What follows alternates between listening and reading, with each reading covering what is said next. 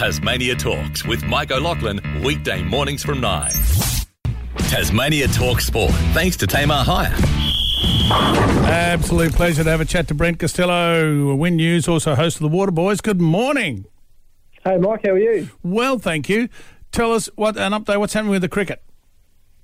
Uh, yes, well, a big day ahead for the Hobart Hurricanes in the Women's Big Bash League. We take on the Sydney Sixers at 25 past 1 this afternoon over uh, in Western Australia. Of course, we've completed our commitments here in the Tasmanian hub, so this is our first game outside of Tassie in Western Australia against Sydney. So it's a little bit unusual, but it's turned into a must-win match for the Hurricanes. There's no doubt about that. They've played one, even two more games than some of the teams in the tournament, and we sit second last.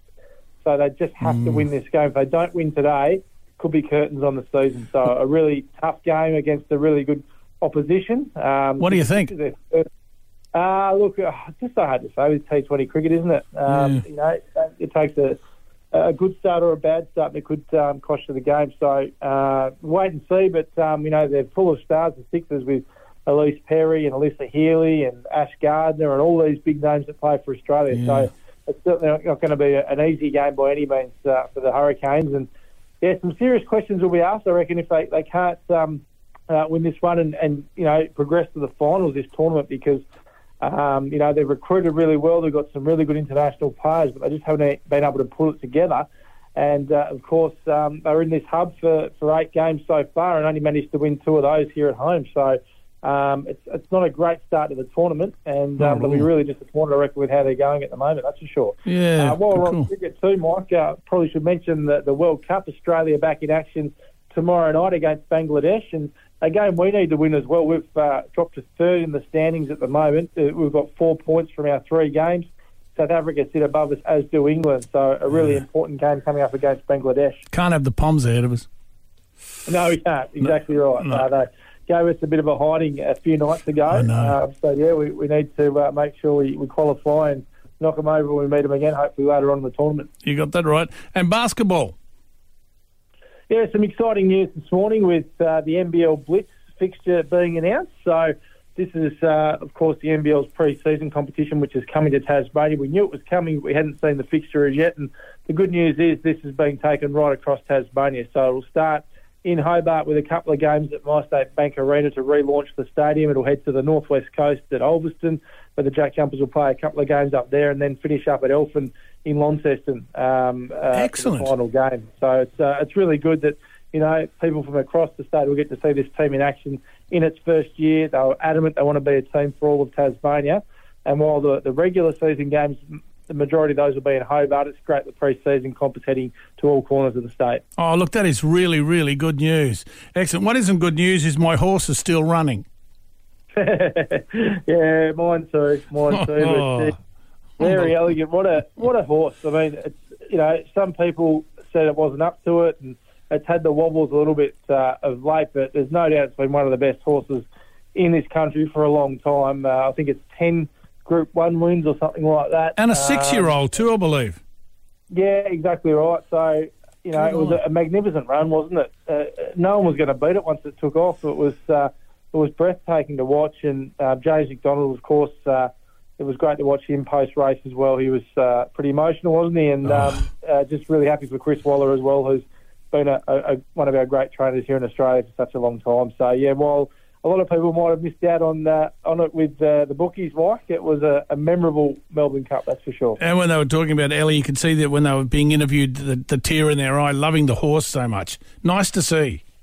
Yeah, exactly right. Yeah, um, it's, uh, yeah. That, that, there's a real passion in the racing industry. There is a lot of uh, just what you hear. I've seen it firsthand. A lot of care for these animals, um, their stables and things like that. And there is some neg- towards the in- industry at times, but there's uh, very bad person in it, and I haven't seen any in my time. There's there's millions of good people um, to out um, to outweigh it, I suppose, and um, I have seen firsthand the passion that they have for their animals. That's for sure.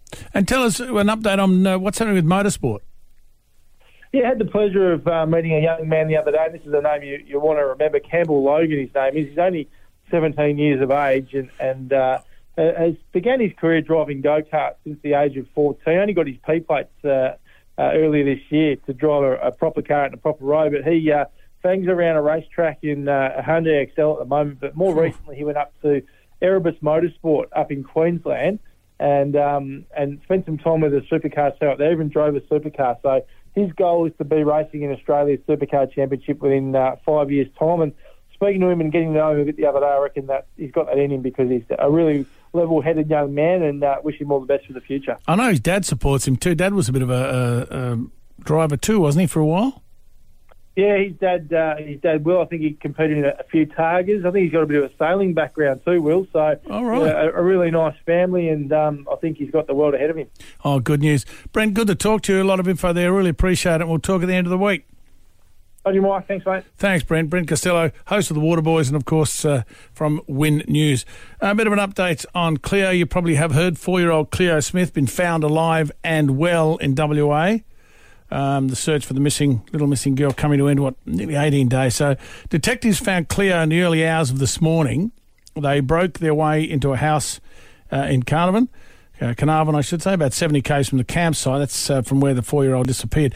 Um, a 36-year-old man from Carnarvon is now in custody and is being questioned by police with neighbours. The neighbours kind of revealed new information and the man's uh, about the man and his movements that led up to Cleo being found, uh, which was interesting because uh, the police said they broke their way into the house. Found little Cleo. One of the officers picked her up in his arms and asked her, What's your name? She said, My name is Cleo. And then Cleo was re- reunited with her parents a short time later. But the Western Australian Police Commissioner Chris Dawson has said there's uh, no family connection between the man and the family right? This bloke, and he says, I can simply confirm there's a 36 year old man in custody.